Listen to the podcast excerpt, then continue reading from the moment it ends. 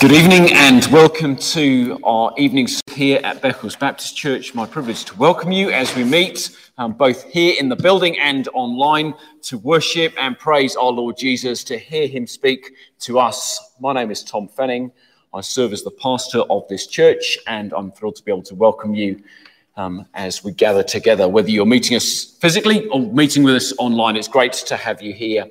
Um, as we do at the beginning of each of our services, we just take time to go around the room to welcome everybody, uh, realizing that there's much less opportunity to mingle and chat before and after the service than there would be ordinarily. So we'll just go around and welcome people. Josh, thank you for playing along with Peter as people have come on in. Um, great to have you here. Kev, welcome. And Malcolm and Kelly, Paul, Missing Jane at the moment, who's been welcoming us in as we come in, um, as have Roger and Jill been the welcome party. Then on the desk, we've got Nick and Charlie and Anna. Welcome. Um, then Beth, who's been hard at work all week getting Sunday school and creche ready to go. We had a good morning this morning. Thank you, Beth, for all that you've done. Barry and Linda, lovely to have you here. Sandra, welcome. Ruth, Adrian, welcome. Lovely to have you here. Deirdre, um, good evening. Peter and Liz and Ivan. And then we've had Roger and Jill making sure we're sat in the right places as we've come on in too. Um, and for all those tuning in online, welcome. Um, may you and may we know God's blessing as we meet and worship the Lord Jesus this evening. We're going to begin with some verses from the Bible, um, verses that we would have read today if we're following along in our church Bible reading from Ephesians chapter 4 says this, speaking of how the Lord Jesus has given his people exactly what they need. So Christ himself gave the apostles, the prophets, the evangelists, the pastors, and teachers to equip his people for works of service, so that the body of Christ may be built up until we all reach unity in the faith and in the knowledge of the Son of God and become mature attaining to the whole measure of the fullness of Christ. The Lord Jesus desires that we grow up to be like him, to be people of maturity and godliness, and he has given us all that we need. He's given us his word, his spirit, and he's given us one another as we gather together and as we see his word open, read, and proclaimed. We're going to begin by um, praying now, pleading for God's mercy and help for us as we meet as his people. We thank you, our Father and our God, for your amazing kindness to us in the Lord Jesus. We thank you that you not only have given us Him, you've not only given us your Spirit, you've also given us the apostles and prophets, the ones who have written the scriptures, that you've given us leaders in this church to serve, care for, and encourage us. You've given us one another, and we want to thank you and pray that you would richly encourage us as we gather together this evening. Our Father, please, please, would you have great mercy upon us, so to speak clearly to each of us and to make us ever more like your Son, so that we'll be people found mature and godly, looking much like Christ. Father, please, would you strengthen and encourage us with all that we need as we gather as your people, would you forgive us our sins and would you encourage us in your service? These things we pray in Jesus' name. Amen. We're going to um, listen to a song. Um, those in the building, you're welcome to hum along to this song. Um, those at home, you're liberated to sing as loud as you please or as loud as your neighbors can cope with um, as we sing and hum and listen to Come People of the Risen King, a song that urges us to be people who rejoice in all that God has won for us.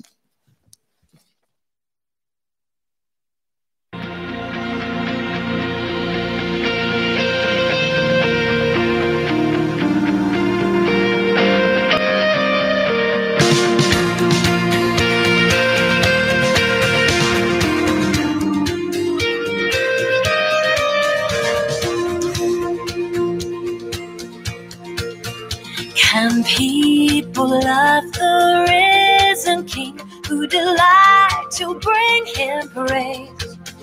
Come all and tune your hearts to sing to to the morning star of grace. From the shifting shadows of the earth, we will lift our eyes to Thee, where steady arms of mercy reach to guide the children in. Rejoice, rejoice, let every tongue rejoice. One heart, one voice, oh Church of Christ, rejoice.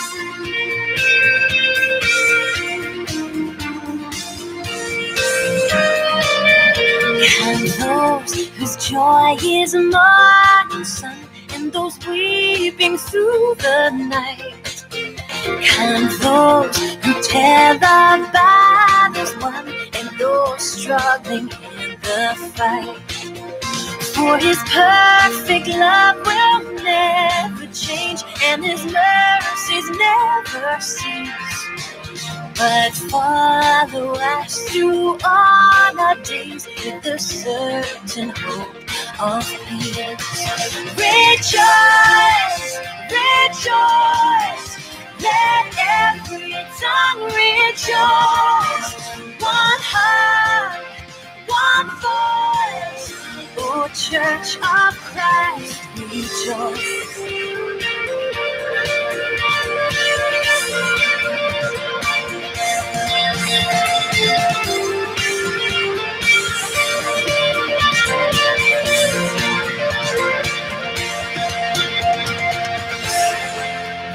Come young and old from every land, men and women of the faith. Come those with full or empty hands, find the riches of His grace. Over all the world, His people sing, shore to shore, we hear them call. The truth that cries through every age, our God is all in all. Rejoice, rejoice, let every tongue rejoice. One heart, one voice, oh Church of Christ, rejoice, rejoice, rejoice, let every tongue rejoice. One heart, one voice, oh Church of Christ,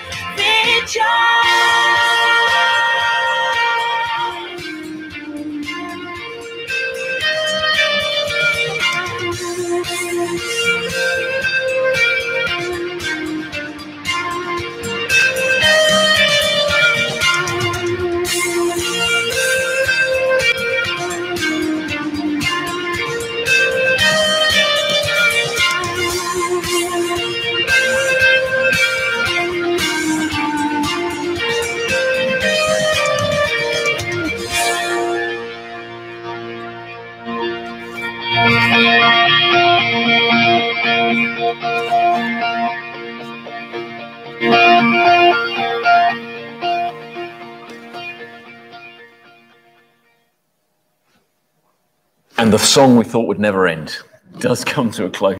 Does come to a close. We're going to spend some time reading the Bible now. I'm going to invite Roger and Jill to come and bring our Bible reading. Um, if you've got a church Bible, please do join with me on page 292. We're going to be continuing this evening in our series in 1 Samuel, looking at chapter 20. Um, the words will come up on the screen as well for the reading um, as we go along. And then after Roger and Jill have read, um, then Peter Skerratt, our assistant pastor, will come and preach to us.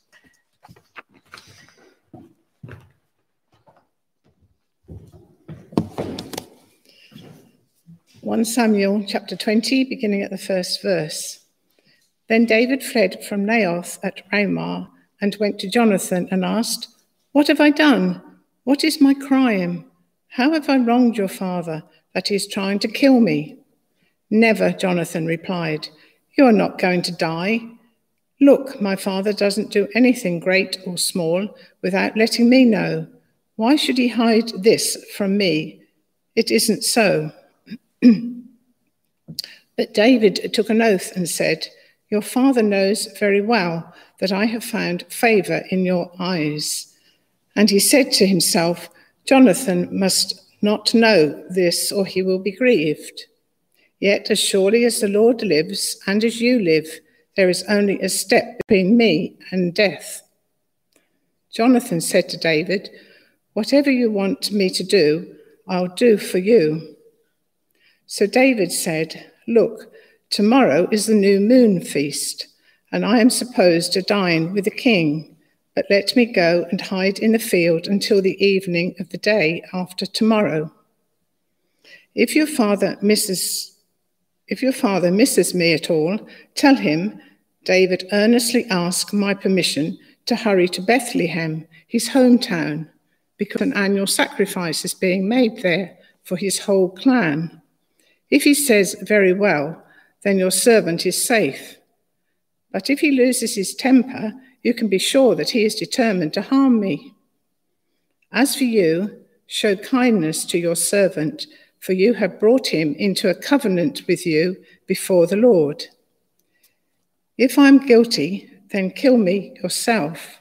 Why hand me over to your father? Never, Jonathan said. If I had the least inkling that my father was determined to harm you, wouldn't I tell you? David asked, Who will tell me if your father answers you harshly? Come, Jonathan said, let's go out into the field. So they went there together.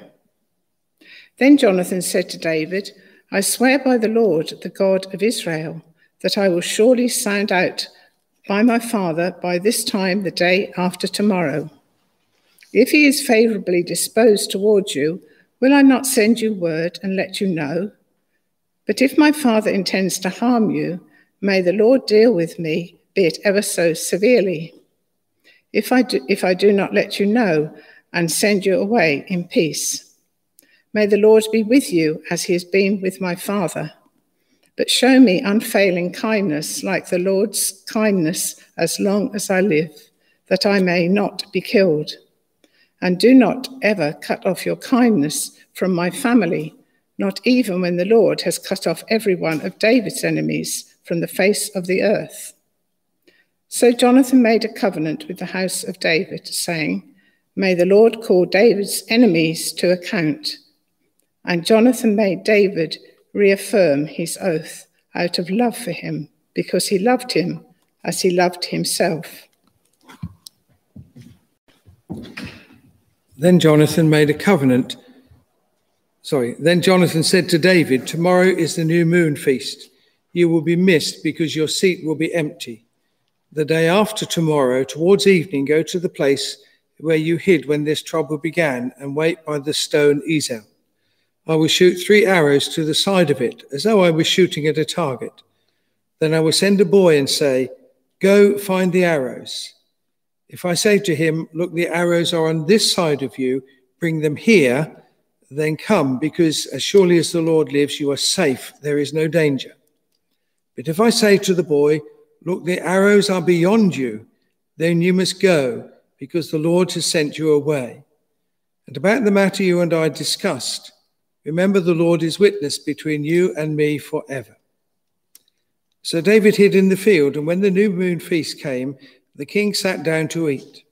He sat in his customary place by the wall opposite Jonathan, and Ab- Abner sat next to Saul, but David's place was empty.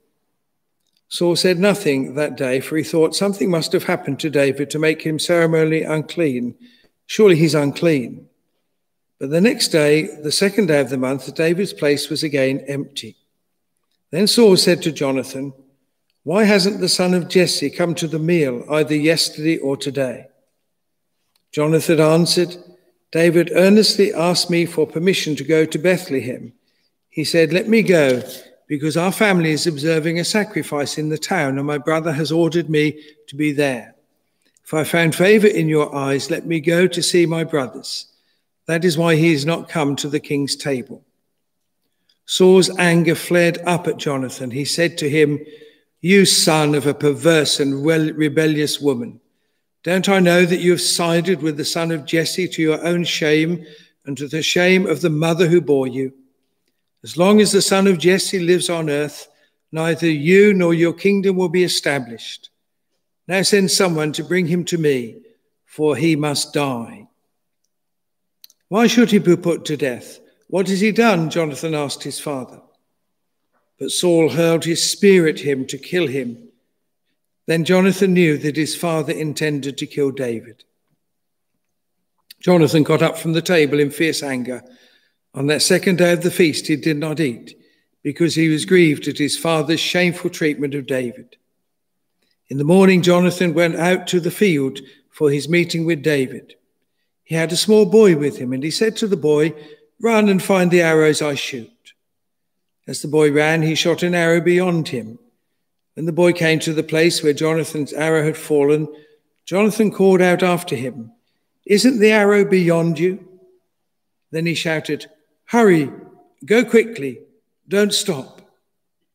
The boy picked up the arrow and returned to his master. The boy knew nothing about all this, only Jonathan and David knew. Then Jonathan gave his weapons to the boy and said, Go carry them back to town. After the boy had gone, David got up from the south side of the stone and bowed down before Jonathan three times with his face to the ground. Then they kissed each other and wept together, but David wept the most. Jonathan said to David, Go in peace, for we have sworn friendship for, with each other in the name of the Lord, by saying, The Lord is witness between you and me, and between your descendants and my descendants forever. Then David left, and Jonathan went back to the town. May God bless his word to our hearts.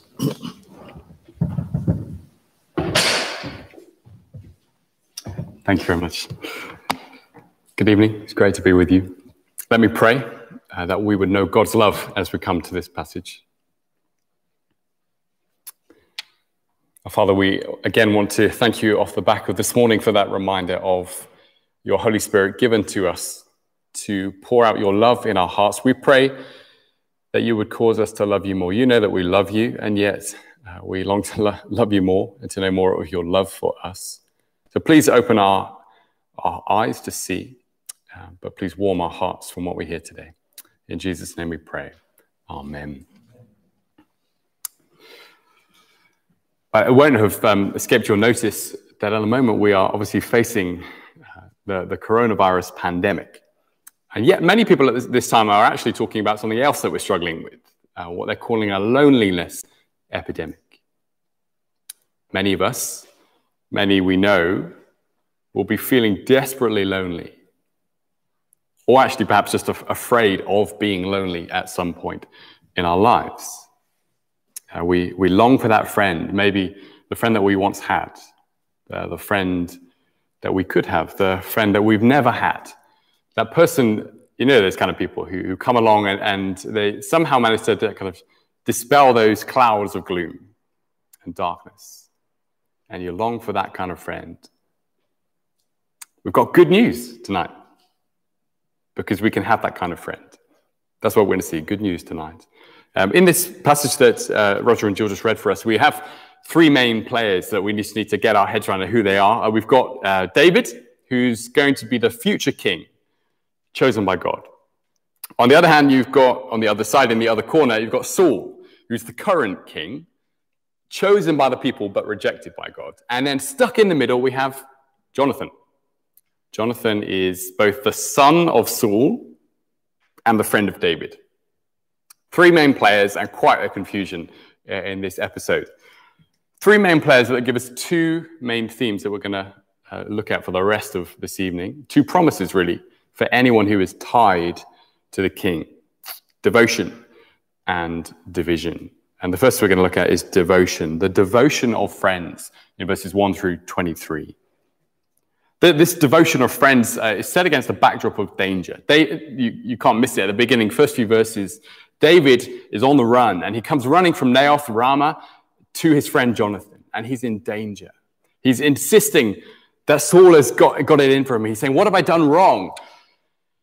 And Jonathan actually is a little bit doubtful at first. In verse 2, it, it seems to be that, what is it? He says, never. Jonathan can't get his head around the fact that his dad might be planning something that he hasn't told him. But despite his doubt, Jonathan is devoted. In verse 4, what does he say to David? Even though he's not convinced, in verse 4, he says, David, whatever you want me to do, I'll do it for you. He is devoted.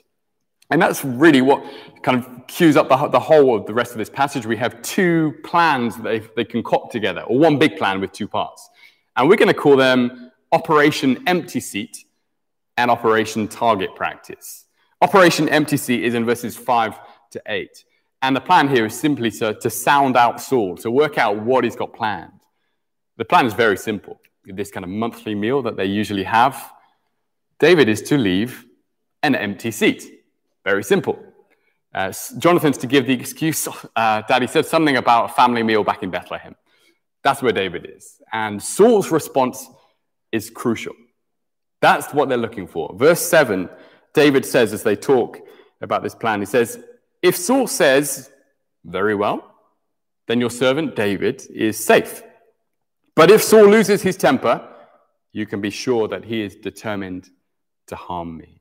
Saul's anger is the indicator. If he kind of shrugs his shoulders, oh, okay, David's gone to Bethlehem, no problem. If he's angry, well, that's a pretty firm indicator that David is in trouble. That's Operation Empty Seat, sounding out Saul. But later on, these two friends, David and Jonathan, come up with another plan because they need to let David know. If he's left an empty seat, how are they going to know? Operation Target Practice, which is verses 18 uh, through to 23. And it's very simple. Again, Jonathan is to take his bow and arrows out to a field to have some target practice. And we'll see a bit later. Where the arrows land reveals how Saul responded. So these friends are devoted from the off. Well, what is the aim of both these operations? For one thing, we've already said it's to, to sound out Saul, but I think more likely it is to remove Jonathan's doubt because he's a bit skeptical He's not sure that his dad means that badly. But if I was David, I'm wondering uh, how long it would take for me to realize after three spears being thrown at me and three groups of assassins being sent after me whether someone might possibly have it in for me. I don't think David needs any confirming here. Uh, I think it's Jonathan that needs to be shown. His dad has it in for David. So he's trying to remove this doubt that Jonathan might have but at the same time, for us, and crucially tonight, it reveals Jonathan's devotion. It reveals the devotion of friends. And that's the, the middle section as David and Jonathan go out in a field and they speak to each other. Because David has already asked Jonathan to show kindness to him. In verse 8, he says, Show kindness to me, but be loyal to me. And now it's Jonathan's turn. He's out in the field talking about what could happen. Jonathan asks David to show him kindness. Look down at verse 14. If you've not looked in a Bible, uh, the little number is the verse number. Verse 14, Jonathan says this to David, like David, whatever happens, whatever turns out, verse 14, show me unfailing kindness, like the Lord's kindness, as long as I live, so that I may not be killed. And do not ever cut off your kindness from my family not even when the Lord has cut off every one of David's enemies from the face of the earth. Jonathan is seeking devotion from David. He's saying, Show kindness to me, show uh, loyal love, faithful love, continue to be my friend, my committed friend. Will you? Do you promise? Will you, David? He's seeking devotion from David, and he's showing it to David. He carries on, verse 16 Jonathan made a covenant, a commitment, a binding com- commitment, a binding relationship with the house of David, saying, May the Lord call David's enemies to account. And Jonathan made David reaffirm his oath out of love for him because he loved him as he loved himself. Do you see the devotion of friends? David to Jonathan, Jonathan to David. And for Jonathan, you might well say, well, okay, it's just a simple bit of mathematics, a kind of a logical conclusion. If you look what he says in um, verses 14 to 17, he's clearly convinced that, that this David will be the king. Whatever his dad claims, David will be the king. David will have certain dominion. David's enemies will certainly be destroyed. Well, the simple mathematics of that is, is as easy as 2 plus 2, 1 plus 1, 1 plus 1. Certain dominion plus certain destruction for your enemies. There's one decision you've got to make, which is to tie yourself to this king. And, and that's what Jonathan does. He says, Don't forget me. He makes a covenant with this king. Simple maths. And actually, just a, a bit of a side point for us, we would do well, each one of us, to bear this kind of gospel mathematics in mind. When you take God's certain king, the Lord Jesus, and the certain destruction of anyone who stands in his way, then there can only be one obvious result, one obvious action, which is to get right with him. Maybe some of us need that gospel mathematics tonight. Jonathan got it right. But Jonathan's doing more than this. For Jonathan and David, it's not like this, um, it's not just pure cold mathematics. He gets a calculator and kind of works out what the right thing is to do. It's not a logical calculation, just. They're devoted because they're friends. They're friends. Yeah, Dave, Jonathan is, he is submitting here to his future king. He says, you know, uh, the Lord, may the Lord call David's enemies to account you know, show kindness to me when all your enemies are wiped off the earth. He's submitting to his future king, but he's also sticking with his friend. Sticking with his friend. Now, in our society, I suspect, I think, that most of what we call friendship uh, doesn't really bear, well, it's not worthy of the name friendship. I think the Bible has much higher stakes for what friendship is. And I wonder whether you have experienced that in life, actually. that what people have called friends, people who are so called friends to you, have not really been any kind of friend at all. Consider the, the Bible's kind of blueprint, God's blueprint for friendship, and laid out in the book of Proverbs. Here are a couple of Proverbs, uh, it's kind of snippy, snappy sum- summaries of what a friend should be.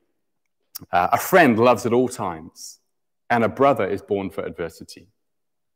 Another one, one who has unreliable friends soon comes to ruin but there is a friend who sticks closer than a brother. This is God's blueprint for, for real friendship, which seems very alien, doesn't it? This friendship, uh, a friend is uh, in some places equivalent to a brother, and in other places, deeper than being a brother, closer. Do we know anything like this friendship in our society? Uh, I was just mulling on this just this afternoon, and thinking, actually, I think because as a society we've kind of fallen so far short of that idea of friendship, I think that's why a lot of people want to see in Jonathan and David some kind of sexual relationship going on. Tom dealt with that last week if you want to look that up on YouTube. Uh, but the fact is, why we most people seem to think that there's this kind of sexual relationship going on is because we can't conceive of any kind of relationship, any kind of intimacy that isn't sexual. And I think, as Tom said last week, that's actually more a statement on our society rather than David and Jonathan. Intimacy doesn't have to be sexual. And we've got this all wrong. These guys are great friends, not just friends closer than brothers. That's the Bible's blueprint for friendship. And David and Jonathan are the prime example. What a, a beautiful example of friendship, devoted friendship. As they go out into this field, what are they plotting to do? Well, actually, Jonathan is ignoring what his dad is threatening, and he sided with his, his friend. And they're plotting to save life. Now, cast your mind back, if you know your Bible, right back to the beginning, Genesis chapter 4, where two other brothers went out into a field Cain and Abel. One brother plotting to kill the other brother. And when Cain does the deed, kills his brother, just shrugs his shoulders. Am I my brother's keeper?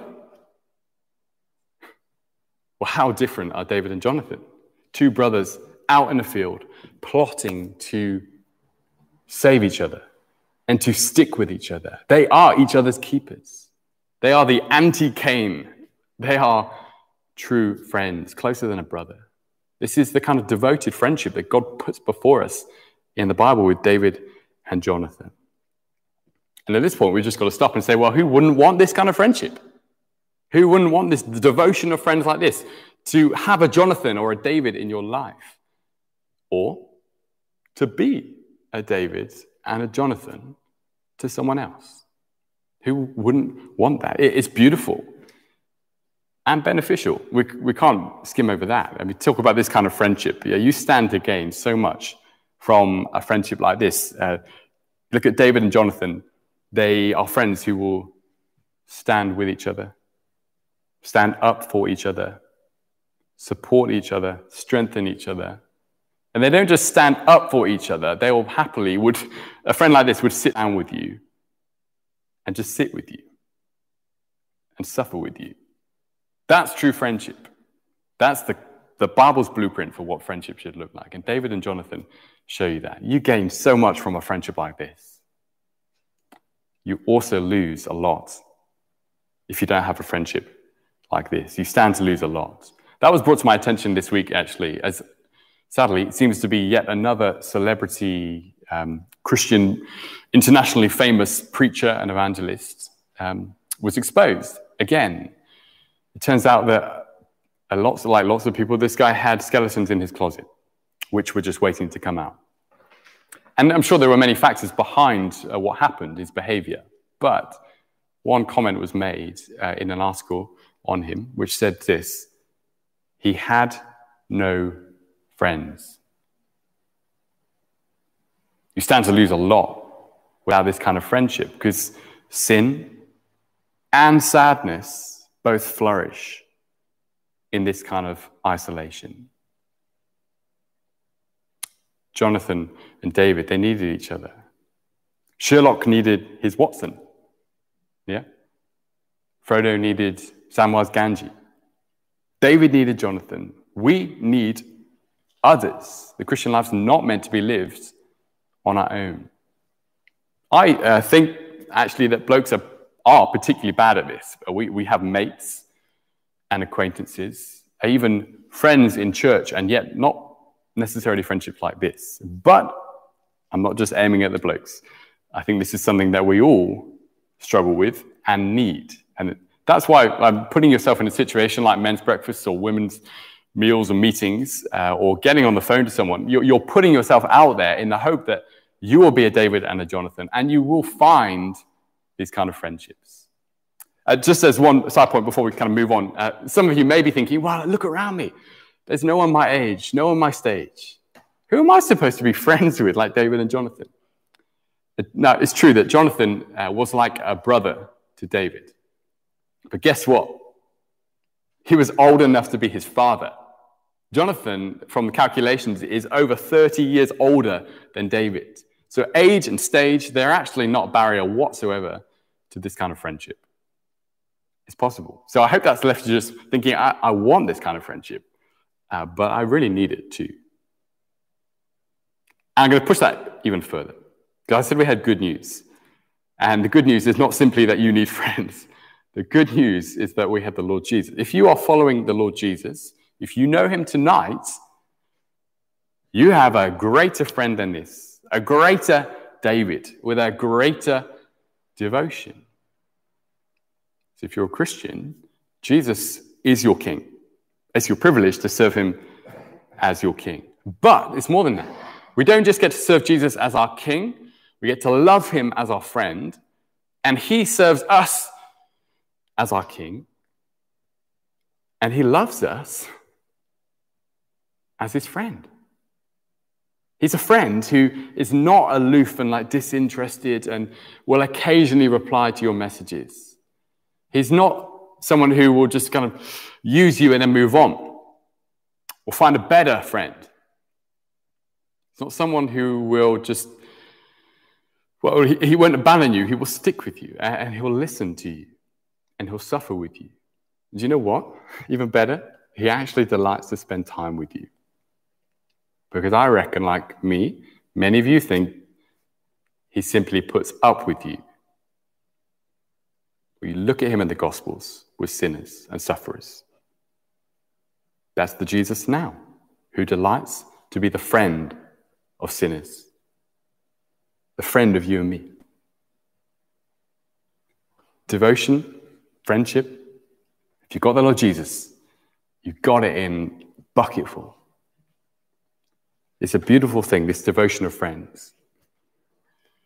But we can't close there because it's also a dangerous thing. We see that the devotion of friends actually leads to, in this passage, the division of families. The division of families. This is verse 24 through to the end. Uh, in verse 24, well, Operation Empty Seat begins as uh, the, the meal starts, this regular monthly meal happens. David leaves on the first night in an empty seat, and the first night passes without comment. Uh, Saul seems to assume the best. Oh, maybe David's, um, something's up with him, he can't be here. Second night, Saul's thinking, Where's David? Jonathan gives the excuse, oh, he told me some family, family thing. Jonathan plays the part with aplomb, don't you think? I think he expands on what David told him to say. He's enjoying the role. And the result is what was expected, if not what was desired. Verse 30, look down there, little number 30. Saul's anger flared up at Jonathan. And he said to him, You son of a perverse and rebellious woman, don't I know that you have sided with the son of Jesse to your own shame and to the shame of the mother who bore you, as long as the son of Jesse lives on this earth? Neither you nor your kingdom will be established. Now send someone to bring him to me, for he must die.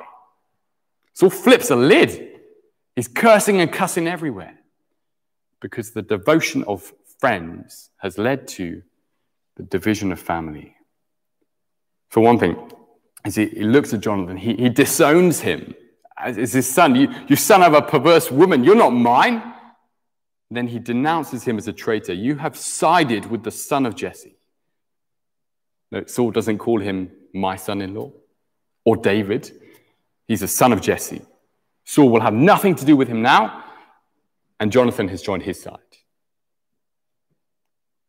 And interestingly, Saul dismisses Jonathan as a fool. This is to your own shame, he says. Neither you nor your kingdom will be established. You're a fool. You joined him. Saul cannot get his head round how his son, Jonathan, would, would give up everything for, John, for David. What a waste. He doesn't get it. Jonathan's devotion has come with some cost. And Jonathan actually, he tries to defend his friend in verse 30, uh, 32. He says, Well, why should he be put to death? What's he done? Bad move. Because he tries to defend his friend and gets treated like his friend. Verse 33 happens.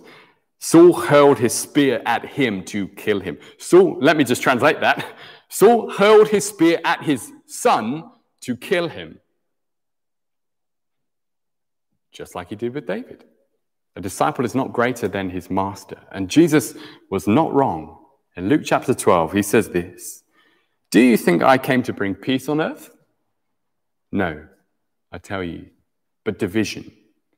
From now on, there will be five in one family divided against each other, three against two, two against three. They will be divided, father against son, son against father, mother against daughter, daughter against mother, mother in law against daughter in law, daughter in law against mother in law the division of families. Jonathan's devotion to his friend led to the division of his family. And it might well be the case for us. I was talking um, along these lines actually with a friend recently, and this, this came to mind as I read this. Uh, this friend of mine, um, he's married into a situation a bit like this. Uh, his parents in law are former missionaries. They have two daughters. Uh, one daughter is a committed Christian. This is my friend's wife committed Christian. The other daughter, adamantly not a Christian. And that has obviously led to some heartache for the parents and tangible tension on some occasions in family events. My friend just, just he, he just put his finger on the danger for these parents, which I thought was kind of interesting. He said, they are really so keen to preserve the peace between their two daughters. They want to kind of paper over the cracks, heal any wounds, divides, prevent any friction. And he said, Well, the, the danger for them, he didn't say these words, but it's what we're talking about. He says the danger is they want to so avoid the division of their family that they have to dial down their devotion to their friend, Jesus. And that's where it hits the road for us as well. I wonder if you know anyone in that situation, where the division of your family might well cause you to dial down that devotion. Because the teaching of Jesus, and actually Jonathan's example here, show us that, that that must not be the case. But wonderfully, it need not be the case either. Sure, our devotion to our friend may well lead to the division of our family. But it's this very devotion that we have to Jesus and he has to us, which will be the thing that helps us endure that opposition and division too. Look at Jonathan's example in verse uh, 38, uh, 34, sorry. He gets up from the table. He, he's pretty, pretty mad that his friend David would be treated in such a way. He doesn't think of himself, he thinks of his friend. He goes out into the field, outside the camp, to his friend David. And Operation Target Practice is underway. He's got his bow, he's got his arrows, shoots the arrows beyond the rock where David is hiding. And we are under no illusions of what's happening. In verse 38, as he fires the arrows beyond David and shouts, Hurry, go quickly, don't stop. Well, we know what he's saying. I mean, the, the poor servant boy has no idea what's going on. It's a random place to do some target practice. But as he shouts that, we know what's going on. And David knows what is going on. David has to go. David must hurry. He can't come back. And verse 41, after the boy had been sent away, David got up from the south side of the stone and bowed down before Jonathan three times with his face to the ground. And then they kissed each other and wept together. But David wept the most. They are distraught. At this enforced departure, they, they have to split. They, they will remain devoted to each other. The distance won't separate them, but they are distraught at this. I'm reminded of some words from a poet who said this True friends never impart, maybe in distance, but never in heart. And as we can read this end scene, that's exactly what is going on. True friends never apart, maybe in distance, but never in heart, devoted to each other despite this distance. It's true for Jonathan and David. Do you know it's true for you and the Lord Jesus if you're a follower of him? The distance may feel painful sometimes, but He delights in you. He's devoted to you. And He's going to come back for you. We're going to sing a song in a moment which says this What a friend we have in Jesus. If you remember nothing else, that's the point. David and Jonathan, wow. Jesus and his friends, wow. Let's pray and then we'll sing. Lord Jesus, we just want to thank you that you call us friends, that you don't just leave us as servants, but you tell us your plan, your will, your heart. And thank you that you are devoted to us and love us far more than uh, even the greatest friendship on earth. We thank you for that friendship we have with you. We pray for any here tonight or listening online who don't know that friendship yet, or who are longing for friendship like that, that they might find that in the Lord Jesus even tonight. In Jesus' name we pray. Amen. As I said, uh, we're going to listen to a song. We're not going to sing. If you're at home, you feel free to sing. Uh, hum, listen, and delight that your friend Jesus delights in you.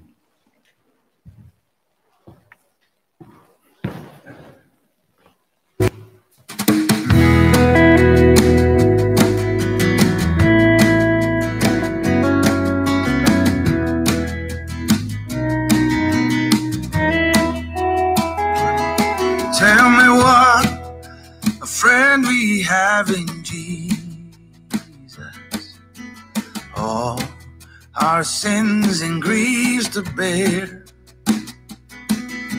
And what a privilege to carry everything to God in prayer. Oh, what peace we often forfeit. Oh, what needless pain we bear. All because we do not carry everything to God and prayer.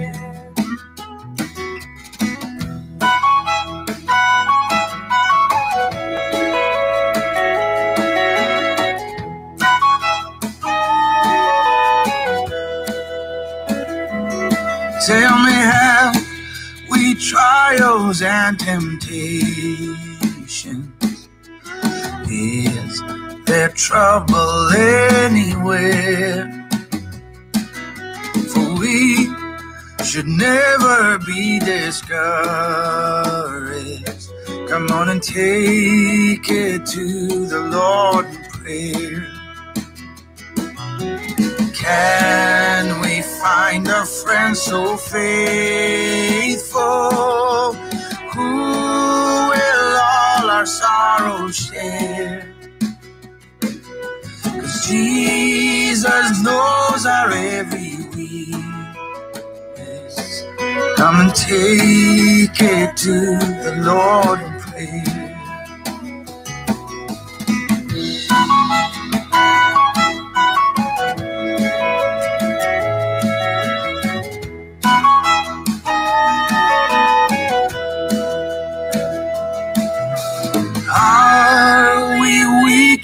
Heavy laden, cumbered with a load of care? Precious Savior, still our refuge. Take it to the Lord in prayer. Do thy friends despise forsake? Take it to the Lord in prayer. For in his arms take it shield thee, and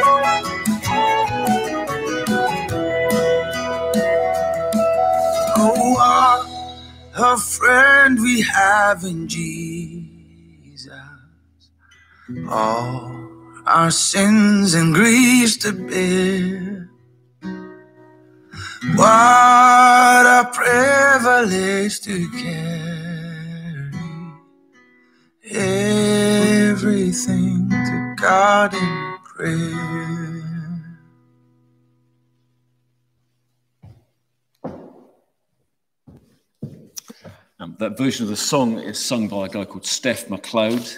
Um, and if you can't guess where he's from from his name and the video, then there's no helping you. We're going to spend some time in prayer now to our friend. Um, we're going to pray for um, Christchurch Camborne, a church that we partner with. Ben Twiss is the pastor there. I was in touch with him this week. They are back meeting in the school uh, that they rent, um, the, the Camborne College, where they rent and meet, um, and things are going well. They're encouraged. Um, so we're going to pray for them. We're going to pray for people who serve here in leadership um, at our church too. So let's bow our heads and let's pray.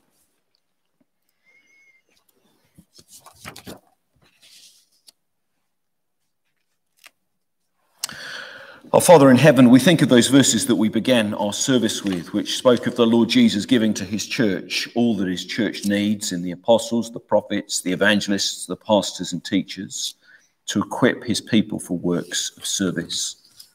We want to thank you, our gracious Father, for the gifting the Lord Jesus has made to this gathering of your people. Father, we want to thank you for the people who serve as elders and as deacons. Thank you very much, dear Father, for Adrian and Doug and Peter. Thank you for the privilege I have of serving alongside these fellow elders. Thank you for the wisdom that you have furnished them with and the love they have for the Lord Jesus. And we pray that you would continue to grow them in Christ likeness, grow them in wisdom, in love for the Lord Jesus and his people. And might that help each of us serve as elders here. In addition to the elders of this church, our Father, we want to thank you too for the deacons. Thank you for Keith and Paul and Sarah and Justin and Malcolm. Thank you for their hard work, so much of which goes on in the background, unseen, unnoticed, yet essential. Thank you for their diligence. And we pray, our Father, that you would continue to strengthen them in their service. And might they know that joy of having the Lord Jesus as their friend. And might that spur them on in all that you, they do Father, we want to pray for um, Beth too, thanking you for her as she serves on the staff team as our children's worker. Thank you for all the hard labor that she's put in these last few weeks, helping get Sunday school and creche ready to start this morning. Thank you that that went so well. Thank you for gifting her to us and to the children here at our church. Father, we pray for our leaders, we realize there's lots of other people who serve in informal ways in our church family, and we thank you for the gift that they are to us. Please, dear Father, would you continue to grow all of us in our likeness to the Lord Jesus? And would you use those people who have the responsibility to serve in leadership to serve like Jesus? And we pray that you would continue to raise up new leaders to serve here in our church, people equipped with godliness and humility and gifts to serve.